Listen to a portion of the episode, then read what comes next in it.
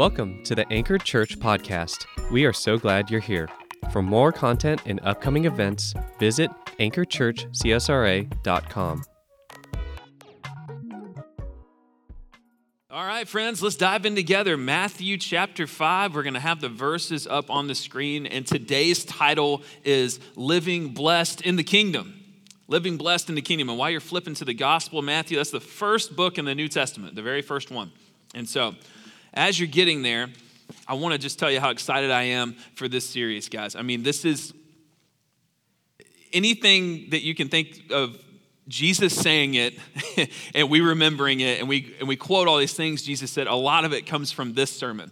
This is his longest recorded sermon that we have in the Bible. He surely preached others, and we don't have the entire transcript of the sermon. This doesn't mean that Jesus preached a 10 minute sermon on a, on a hillside, but what it, what it is, is it is everything that we need to know. You can think about these as the holy cliff notes of his sermon. And so, uh, just so much power in, in these words. So, today's title is Living Blessed. Let me just get a, a little poll real quick this morning. How many of you want to be blessed? Anybody? All right, great. Yeah, me too. I want to live a blessed life. And I bet if I were to go around this morning and just ask everyone, Are you blessed? Are you blessed? Are you blessed? I bet most of us would say, Yeah, I don't always feel blessed, but I, if I had to just really give you an answer, yes, I am blessed. But I think, guys, I, unfortunately, I have some bad news. I think we sometimes can misunderstand, especially in the southern United States, about what it means to be blessed.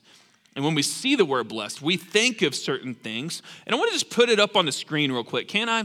Um, you know, this is this is the this is the Greek word for blessed. We're going to learn some Greek. We're just going to put it up there real quick, and then we're going to take it away, and we're going to um, comment on it later. But the the Greek word is makarios, makarios, and it means blessed, or what's that other word? Happy. Yeah, so it means to be happy. Now, we think of being happy as an emotion. I feel happy, I don't feel happy. It kind of comes and goes. But when this Greek word is talking about being blessed and happy, this isn't momentary. This is a word that we use in the English language and we get from the Greek language in the Bible called joy. Joy is ongoing, it's enduring. And so when we say living a blessed life, this is what we're talking about. We're not just talking about I have stuff that's great, I'm blessed, but this is a this, this is a deep and inner joy. And so, living the blessed life. Hey, I want to ask you something. Do you think the location of a conversation matters? Oh, the location of the conversation. If I asked you right now, I said, Hey, Garrett, let's go to my dining room table and have a chat. We're just sit down and have a chat. The dining room table is going to feel one way, but then if I said, Hey, Dylan, let's go to my fire pit out back and let's have a chat. That's gonna feel different than the dining room table, right? It's gonna feel a little more relaxed, probably a little less formal, because we're not in my dining room, we're not sitting in a wooden chair at a big wooden table. But if I said, hey, Asher, we're gonna, um, we're gonna climb this mountain and we're gonna go have a chat, that'd be quite different, wouldn't it? Than talking, yeah, it'd be pretty fun. We should do that sometime. you know, um, dining room table, fire pit, mountain. Different scenarios, different scenes require, uh, required for different conversations. And what Jesus does, he takes his disciples, and the crowds were following him like crazy. People were following him around. Jesus was healing people. He started his ministry. He was very, very popular, very quick, because people wanted to see what this guy could do. And, and he spoke with, the Bible tells us, he spoke with an authority that made people kind of perk up, that made them listen. They're like, this guy doesn't teach like all the other rabbis. This guy's a little different. We're going to follow this guy. So he takes people up on this hill. And we're gonna, just going to show you a picture of the actual location in Israel. I have it in the uh, slides there, Savannah. Yeah, it's just, now, when you think of a mountain, this is like, man, that's a really small mountain. but really, it's more like a hillside. But it's still a mountain nonetheless. This is a Sermon on the Mount. And Jesus, in fact, God Himself, He tells us important stuff on mountains. When else in the Bible did God do that? Let's see. Any, any guesses this morning? Hmm.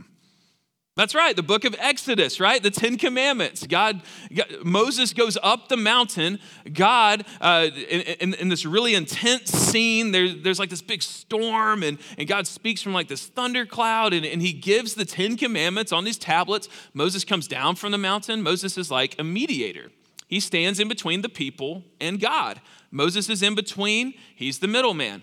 Jesus is, you can write this down in your notes if you're taking notes this morning, Jesus is the greater Moses. Moses was just supposed to be a picture of who Christ was always going to be, but even greater. G, uh, Jesus is the greater Moses. And there's so many things in the Gospel of Matthew that you see this in. I mean, I could literally take my whole sermon time just showing you here's where he was showing he's the greater Moses. Here's where he was showing that, yeah, Moses was great, Jesus is greater. Um, John, John chapter 8 is another place where he says, hey, man, you think Moses was great? I'm, I'm greater than Moses. You think Abraham was cool. In fact, before Abraham was, I am. That's what he says in John 8 58, and it blew people's minds. So, Jesus in this sermon, guys, Jesus is going to mess with all of us.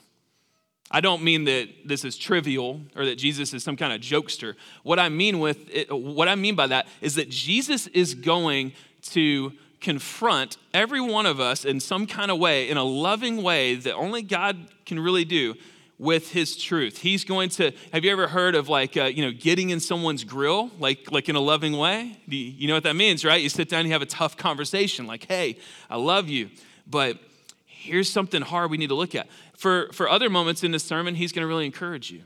He's going to he's going to have a shepherd's staff and he's going to comfort you in some ways.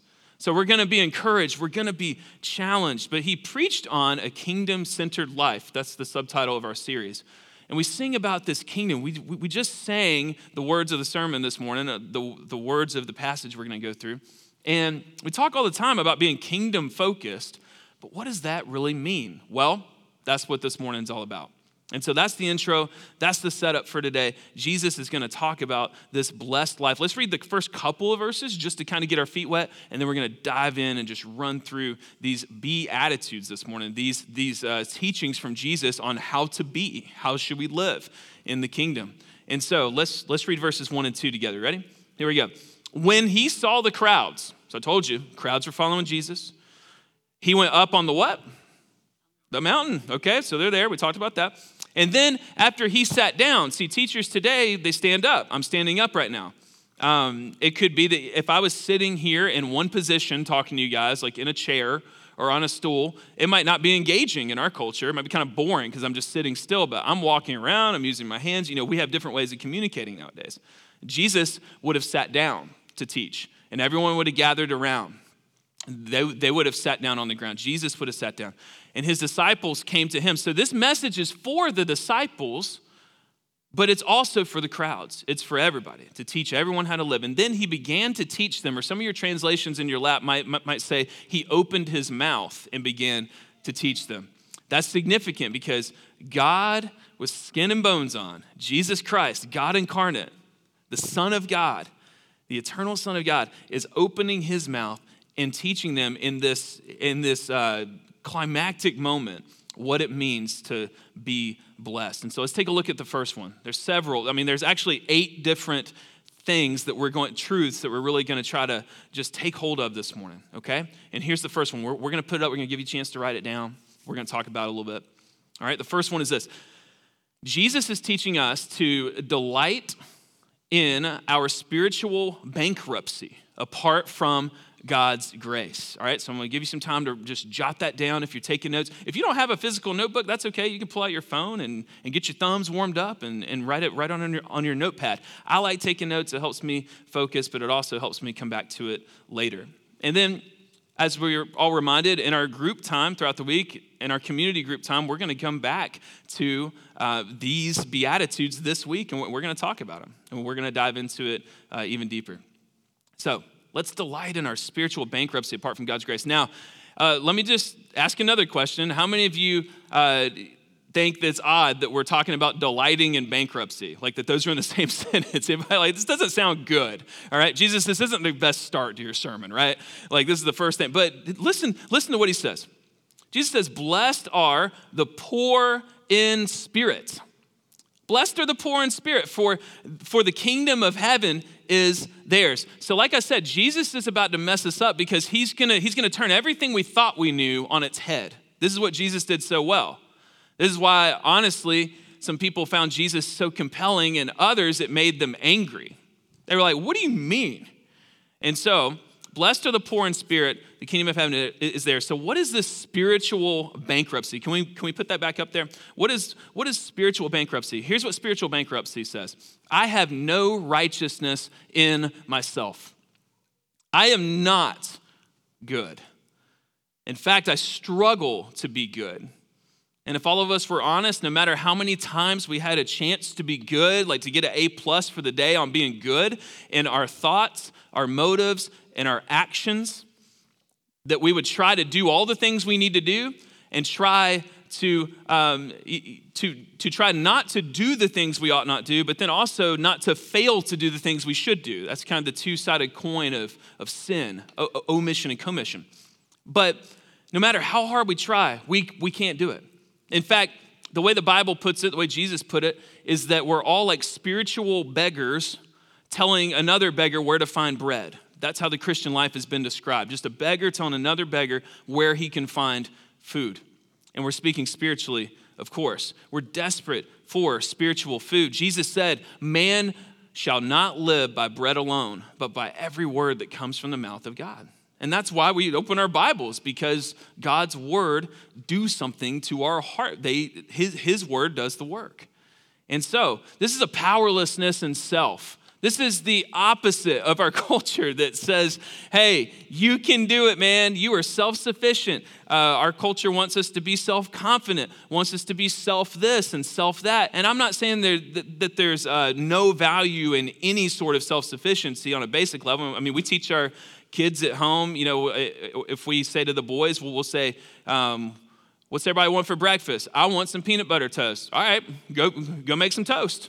And we expect them to get the toaster out, plug it in, put bread in, put it down, put it up, spread peanut butter on there. I mean, they can all do that. And they're nine, six, and four because we want to teach them to uh, be able to do that sort of thing so that when they turn 18 and go off to college, that it's not weird that they would be able to do their own laundry or make their own food. That's not what we're talking about. We're talking about a sense that I cannot do it alone. I need help. I need help. Help. God, I cannot do this life alone. Anybody with me this morning? I, I can't do it. In fact, but spiritual bankruptcy is Lord, I'm a sinner. I break your law all the time. You gave me, let's just take the Ten Commandments. I'm really struggling to hit those 10, let, let alone all the other commandments, right? Love your neighbors yourself. Any, anybody nailing that perfectly throughout the week? Me neither. I can just focus on that one. And so, Lord, we can't do it, but you can. And so, again, how can these things characterize someone who is happy or blessed? I thought, I thought this was supposed to be about being blessed. Well, the first step to being blessed is to acknowledge that we can't do it.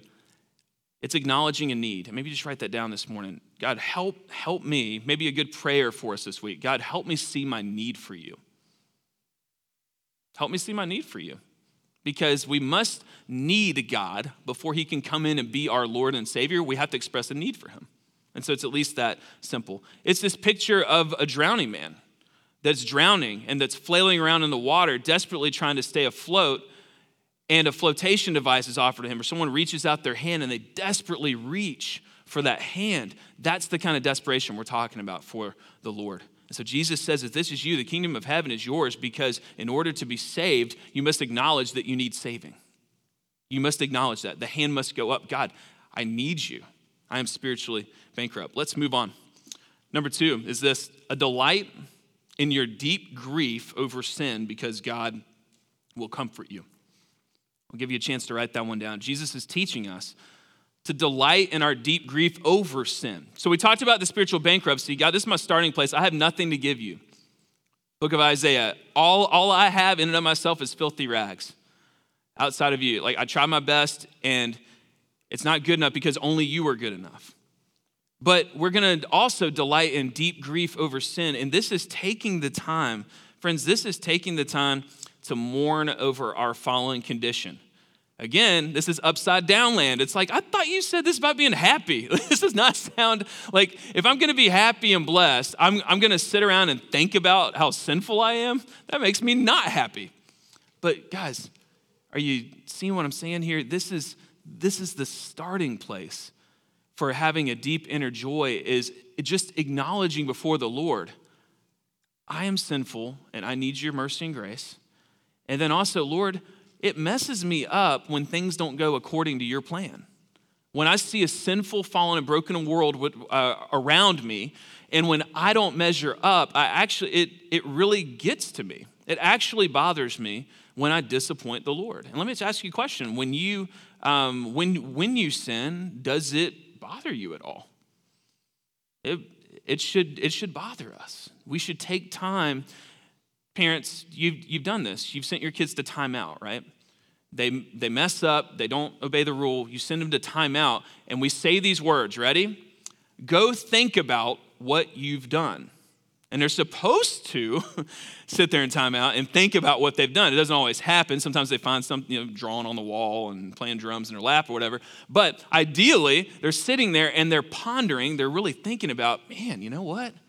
Gosh, I shouldn't have kicked my brother or sister. Man, I shouldn't have, I shouldn't have said that word. Man, I should have talked more respectfully to my mother or to my grandma or whoever it is um, that, that was disrespected or sinned against.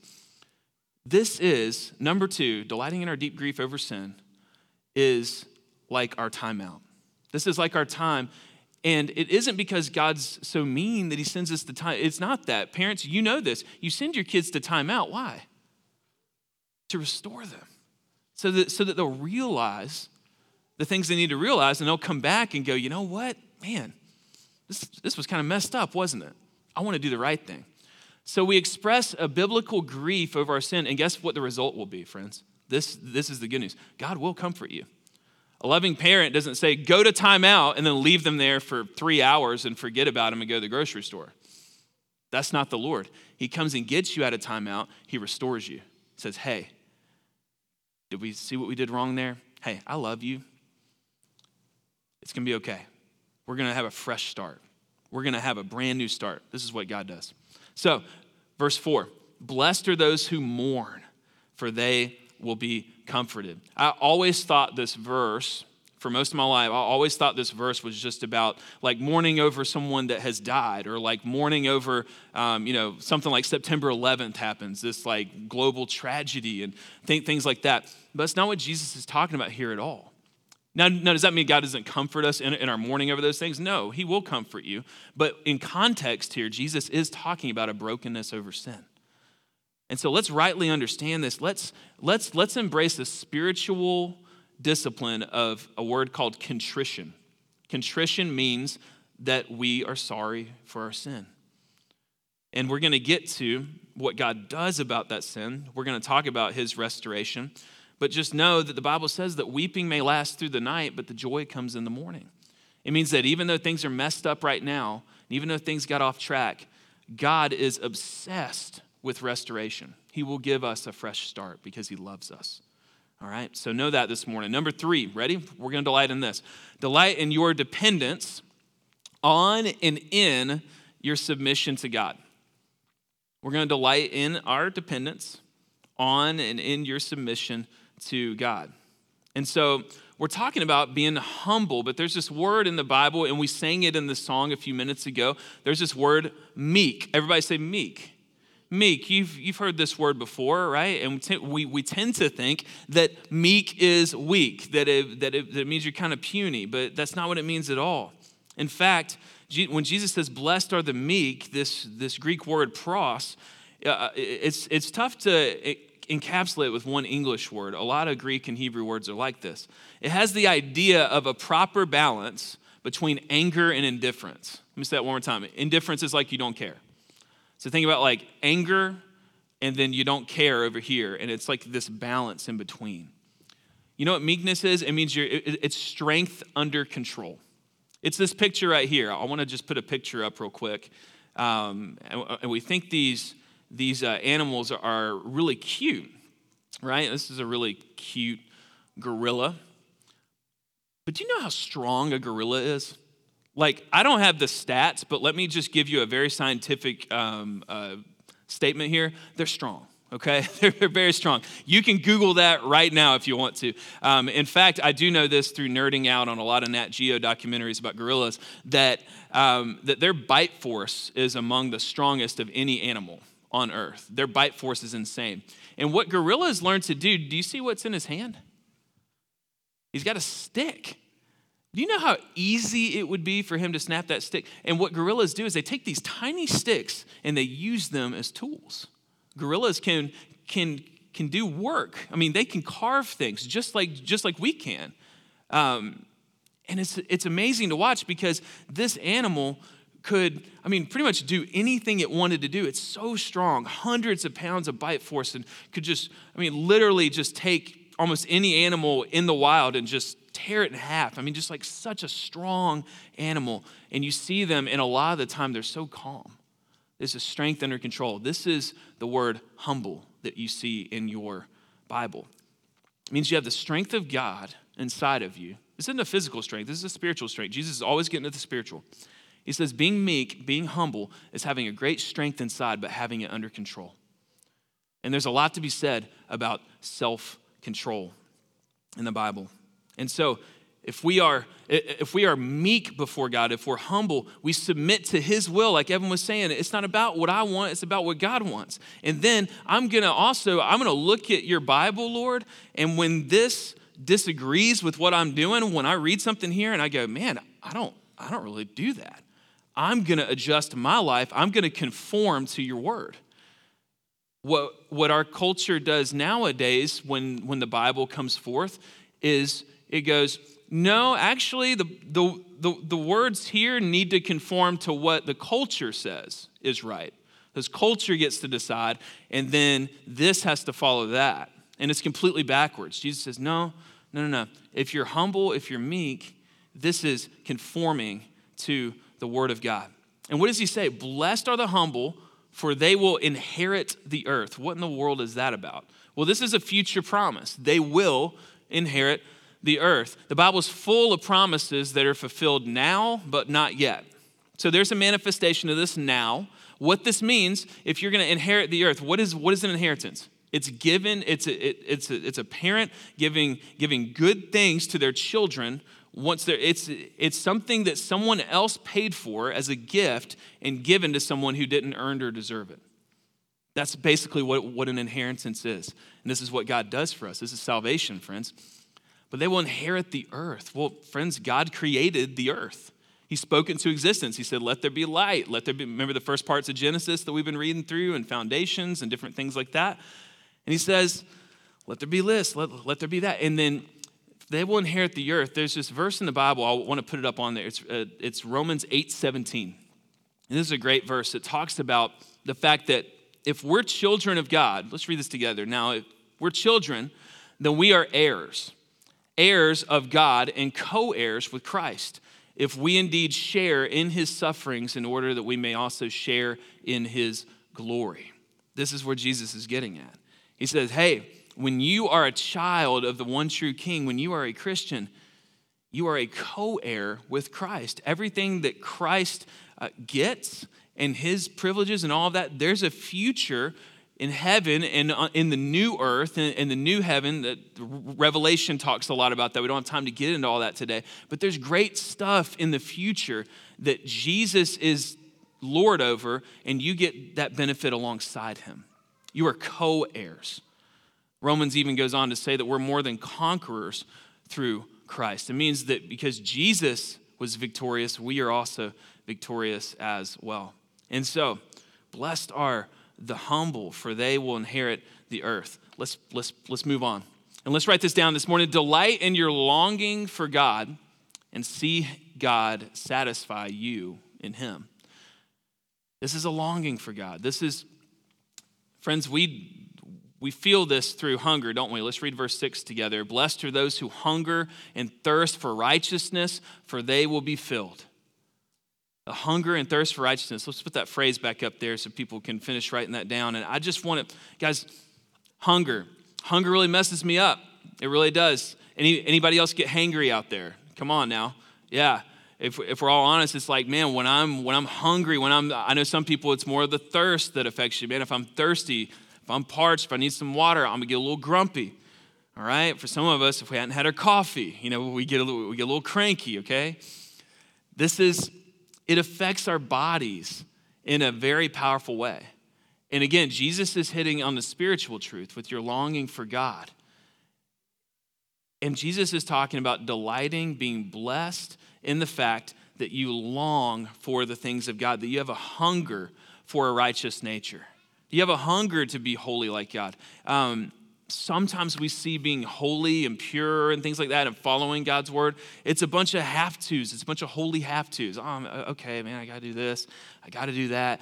No, no, no, no. Instead of got to, it's get to. Oh man, I get to do this. Okay, cool. Yeah, I see. I see why God, why God gave us that that rule, that law, that commandment. I see what He's saying here. Okay, great. I'm going to do my best. I man, I get to live this. Man, I get to do this. It's because we've been saved, we live this out. It's not a, oh man, I guess I got to do that kind of thing.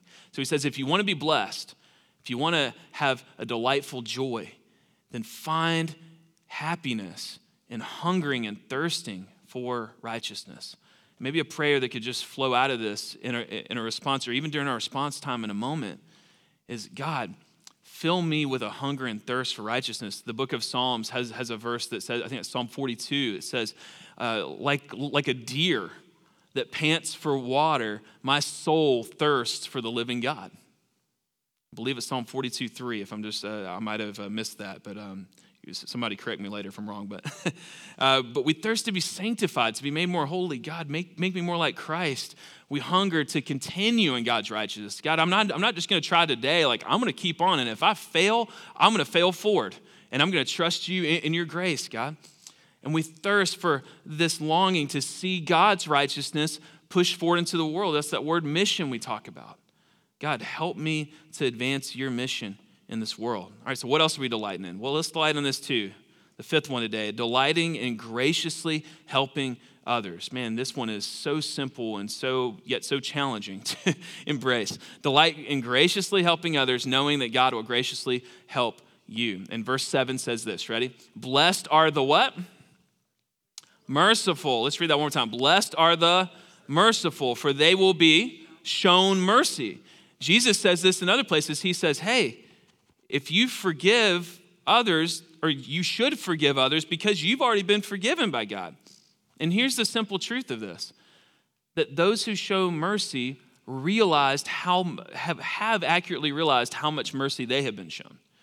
It's this feeling of, man, someone wronged me, but like, how could I not show them mercy and forgiveness when God has forgiven me of so much? It's a deep realization of, of how much you yourself have been forgiven. Mercy is a grace that flows out of the four previous Beatitudes. Follow, follow me here. If, if a person knows, God, I'm spiritual bankrupt, I'm grieving over my spiritual condition, I'm submitted to following your will and not my own, and I long to be pure in heart for, the, for this righteousness, then I'm going to show mercy to the poor and needy, physically or spiritually, poor and needy, because guess what? I'm poor and needy. How can I not show mercy to you? Man, I also need God. Man, I also need mercy and forgiveness. Man, I also make mistakes. I get it. Hey, you were you were uh, sassy with me and didn't talk to me respectfully. Man, I've done that to other people. I, I get it, man. It's hard. Hey, you know what? Water under the bridge. I forgive you. Let's move forward together. But that requires a humility that is really only found in the kingdom life.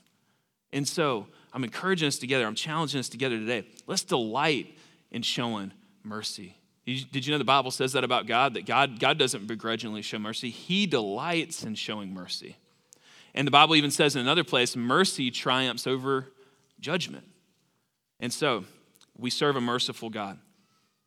We cannot separate mercy and forgiveness. Mercy comes from mercy, and mercy begets mercy. The more you show mercy, guess what? It gets easier to show mercy the next time. It's like a big boulder that rolls down a hill, you get momentum with it.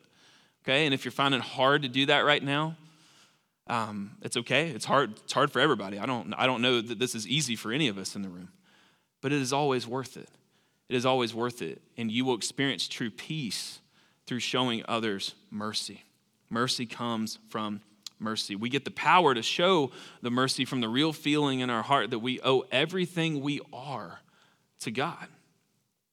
And we get to show this divine mercy. All right, let's move on. We're not going to just delight in mercy. We're going to delight. See, these are more, Jesus is making a turn. The first four are like, man, we got to really think about sin. We got to really think about our spiritual bankruptcy. They're more in the negative sense, okay? These, these are more in the positive sense now. Number six, we're going to delight in a clean and pure heart, for you will enjoy an eternal fellowship with God. Can I ask you a question today? It's a real, real simple question. Do you do you really think that your heart is pure and clean? And we mean pure and clean by like it's holy. It's not, it's not filled with sin and all sorts of yucky things like that, but it's pure and clean. If I had a feeling if it were just to kind of poll everybody in the room, I think most of us would say, man, I gotta, I gotta sense that it's not, that I'm really wrestling with a lot of stuff, and I'm right there with you. But let me explain to you what Jesus is saying here. Let's just read the verse in verse 8. Blessed are the pure in heart, for they will see God. Let me explain this gospel truth for us today, because what Jesus is not saying is blessed are those who are holier than everybody else, for they're gonna see God. Blessed are the perfect. That's not what he's saying. Nobody's perfect. Here's what the pure in heart means. Have you ever tried to clean your driveway before? Okay, so like you go out, you, you, know, you might pick up the stuff, but then there's like this whole concrete deal, right? And it's got oil from your car and just gunk and whatever else. It gets real dirty, right? And what I know to be true, I know that if I took the best uh, steel wool sponge or, or, or the best um, you know, brand sponge out there, if I spent $20 on like the best sponge that I could find with the scrubby scrubs on there, and I got on my hands and knees, and I just went out there, I just really got, oh man, I just scrubbed that driveway as hard as I could and tried to get every little grain of dirt off. Is that gonna be very effective? No. Yeah, we need a power bigger than ourselves, outside of ourselves, to accurately clean that driveway. Our, our hearts are the same way. We can't clean ourselves up. The message of Christianity, please don't miss this today, okay? The message of Christianity is not clean yourself up, and that's how you get into the kingdom. That's how you get into heaven. Clean yourself up and then come to church. Clean yourself up and then read the Bible. Clean yourself up and then pray. No, no, no, no. It's allow God to clean your heart. And we do that by faith, friends. We do that by faith. We say, Jesus, make my heart clean. You can pray that today during, during the response time we're about to have. You can say, Jesus, I want a clean and pure heart. Will you forgive me of my sin and power wash my soul? Will you power wash my heart and make me clean? And you know what happens from that point on? You're forgiven of your sin. You are brought into the kingdom family. You are saved. And even though we still struggle and wrestle with sin, you still have a clean and pure heart. This is talking about those that have been saved by God's grace. This isn't a repeat job, friends. Your driveway is going to get dirty again and again and again. It's going to need to be power washed again and again and again, maybe once a year, twice a year, every three years, whatever your pattern is. But salvation's not that way. Once Jesus comes in and power washes your soul, you are pure and clean in His sight forever. You are saved. Your sin is cast as far as east is from west. It's the best news in the whole entire world because every other false religion will teach you you have to work for God's grace and favor. But that's not the gospel of Jesus Christ. It's that He comes in, He power washes your soul, and it is now and forever pure and clean in the eyes of God Almighty. Because he, when, when He looks at your heart, don't miss this, He sees Jesus. He sees Christ's perfection. He sees Jesus' perfection and not yours. And that's why what Jesus did on the cross is so amazing because when he did it, he said, It is finished. The work is finished. And so, delight in a clean and pure heart. Yes, we're still going to wrestle with sin sometimes, but it doesn't affect your salvation. That affects your sanctification. And we'll, we'll, we'll spend a whole sermon on that one Sunday because sanctification is when we're made more and more like Jesus little by little every day. We're forgiven of the penalty of sin, but the presence of sin is still in our life, and God, through His Holy Spirit, is making us more and more like Him. So, blessed are the pure in heart. Here we go. For they will see God. They will see God. Man, that's good news. He gives us a clean and pure heart if we put our faith in Him. If you seek Him with all of your heart, you will find Him. Let's, let's delight in this too. Ready? Let's write this down as we tackle these last ones really quick. We're going to delight in being a peacemaker. A peacemaker because it gives evidence that you are a child of the God of peace. Here's another verse that I really misunderstood for a long time. And I, and I hope we can just bring clarity to it today. Ready? Here we go. Blessed are the peacemakers, for they will be called sons of God. And that includes, sometimes when the Bible uses male language, this is included, it says mankind is talking about humankind. Sons of God. This is children of God, okay? So, blessed are the peacemakers. What is a peacemaker? Well, for a long time, I thought this is just talking about people who are really nice and, and agreeable. Okay, if you're if you're a peacemaker, like man, can't we just all get along? Come on, why why you guys got to be arguing in the comment section on Facebook or Instagram? Why do you you know why is what, what's up with all this drama, man? Can't we, can't we just all get along? That's not primarily what Jesus is talking about here. Let me make this really clear, and it flows. It, it makes sense when, when you think about the context of what he said so far, and you follow his argument. We get here. The peacemaker is someone that is engaged on the mission of God and that brings people back to God to have peace with Him. Jesus says, Blessed are the peacemakers in this world. Who are the peacemakers? People who are trying to help Jesus, people who are trying to help people have an anchor for their soul. And that's why it's the vision of our church that, that everyone needs an anchor and that we hope that Jesus will be everyone's anchor at some point in their life. They'll put their faith and trust in Jesus Christ as Lord and Savior. And when we are peacemakers, we're trying to bring people back who are not at peace with God. No, no, no, no. You can have peace with God through Jesus Christ. Well, what do I have to do? It's not anything you have to do. It's, it's, it's, it's from your heart. You just have to put your faith in Jesus and what he did on the cross and that he rose again from the grave and put your faith in that that's true, but also that that applies to you and receive his mercy and forgiveness. And we live, guys, we live in a world that desperately needs to hear that message. And any one of us in the room can deliver that message. It's good news. In fact, it's not just good news, it's the best news. It's the best news. False gospels are not good news. They say, no, you, no, you have to do such and such and all, all this, and you have to do this, and then, and then you'll earn heaven, and then you'll do. No, no, no. Jesus, Jesus did it for you. Put your faith and trust in him. And it's not cheap grace. Jesus gave his life. This is the Son of God hanging on a cross for every one of us in the room. It's not cheap grace, but he changes your heart. He power washes your soul. He gives you a fresh start, and you are born again, as the Bible says. You were born, you are a new creation. You're changed. So, peacemakers embody a restorative heart. They're obsessed with restoration, uniting people back to God. And yes, in relationships, Romans 4:19, let's just throw this verse up here real quick. So then, this is a great verse for us to apply this week. Let us pursue what promotes peace and what builds up one another. Here's what this verse looks like. If it doesn't build somebody up, it doesn't leave my mouth. If it's not edifying, it doesn't come out. I call it the Holy Spirit filter. Sometimes I'm like, Lord, help me. Because this is about to come out, and what's about to come out is actually meant to tear them down. And what I need to do is, no, if, it, if it's not meant to edify, to build up someone, then I'm not going to say it. Then I'm not going to do it. So, peacemakers, restorative heart. In evangelism, yes, by getting the gospel out, but also relationally with those around us. All right, here's the last one, friends. Here's the last one. And this one, this one's the most counterintuitive of all of them. Ready?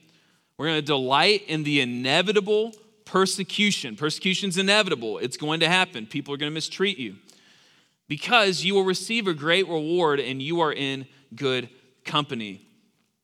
And let's just read through these last few verses together. Blessed are those, here we go. Blessed are those who are persecuted, here's the key, because of righteousness. Some people are persecuted, but it's, honestly it's because they're a jerk. Like that's that's why people are persecuting them because they're not being they're not building one another up. They're tearing people down. That's not what we're talking about. Blessed are those who are persecuted because of righteousness, for the, for the kingdom of heaven is theirs. Now you are blessed, verse 11, when they insult you. You're blessed when they insult you and persecute you and falsely say every kind of evil against you because of me. Be glad and rejoice because your reward is great in heaven. For that is how they persecuted the prophets who were before you. All right, guys, so let's land the plane. How can Jesus make a statement like this? Blessed are those who are persecuted. Wow, okay, this is probably the most challenging one, right? Here's what he says The world took the most excellent, perfect example of any of what we've talked about this morning. Any, any of the attitudes we're supposed to have, any of the commandments, took the perfect example. The world took the perfect example of morality, the fulfillment of all of God's law. And what did they do with him? They put him on a cross. They treated him like a criminal. They put him to death. And Jesus says, if you follow me, you might not be literally put on a cross, but people are not going to like what you're doing because we live in a world where people's hearts are sick and they need to be healed, spiritually speaking. They need to be healed by Jesus. They, their souls need to be power washed, as we were talking about earlier. And if you follow after Jesus, if you if you follow after him, there's this delight in persecution that happens, not because the persecution's so great, but because you're identifying with Jesus. You're like, hey, it happened to him. He promised it would happen. And then he said not only that, but what did, what did he say after that? Your reward in heaven is great. It means that God is watching, he doesn't miss a thing, and we will be rewarded for our faithfulness in this life. There are heavenly rewards waiting for us. We don't know what they are. I'm glad we don't know what they are. We'd probably obsess over them or, or make too much of the reward. It's probably a reason why we don't know. But you know what the best part about heaven is, friends? The best part about heaven? Well, people ask, you know, like, what are, what are we going to do in heaven? Like, what's, you know, what are we going to do for forever? You know, the best part about heaven? It's God. It's Him, face to face. Yes, we have His word here. Yes, Jesus dwelt the earth 2,000 years ago. He died and rose again. Like we have that testimony. But you will see Jesus face to face. You will worship God at his throne. And it will be glorious. It will be amazing. The reward will be him. And here's the deal Jesus says, You're blessed in this life when you experience rejection. Let me promise you something. If you follow Jesus, you will lose a relationship or five. Not everyone will be happy about what you're doing. In fact, when I gave my life to Christ, almost immediately after, the guy that I would probably consider at the time as someone that was my best friend, and I was living in Kentucky at the time, I didn't know that many people there. Um, immediately after, was like, yeah, if, if you're going to do that, then I can't be your friend. Strangest thing. I'd never really lost any friend. I'd never had a problem with the whole friend thing before. And then the second I started following Jesus, it was just like, yeah, yeah, yeah, religious stuff just isn't for me. But you know what God did after that? He gave me he gave me a community. He gave me a Christian community of people who are also following Jesus. And he, he gave me some real friends. And for every persecution, every rejection we experience, guys, there's a reward later. And I want to just, um, I want to invite you to something this morning. I want to invite you to something. As we close, and as we respond, and as we sing, let's lean into the kingdom life. Let's lean into these passages, this kingdom centered life. It's a kingdom that's not about Brandon's kingdom, that's not about your kingdom or my kingdom. This is about God's kingdom. God's got a plan for your life, He really does. And He wants you to live in His rulership and, and, and dominion, and He wants you to glorify Him with everything that you have in your life. And He's got a, again, He's got a great and mighty plan.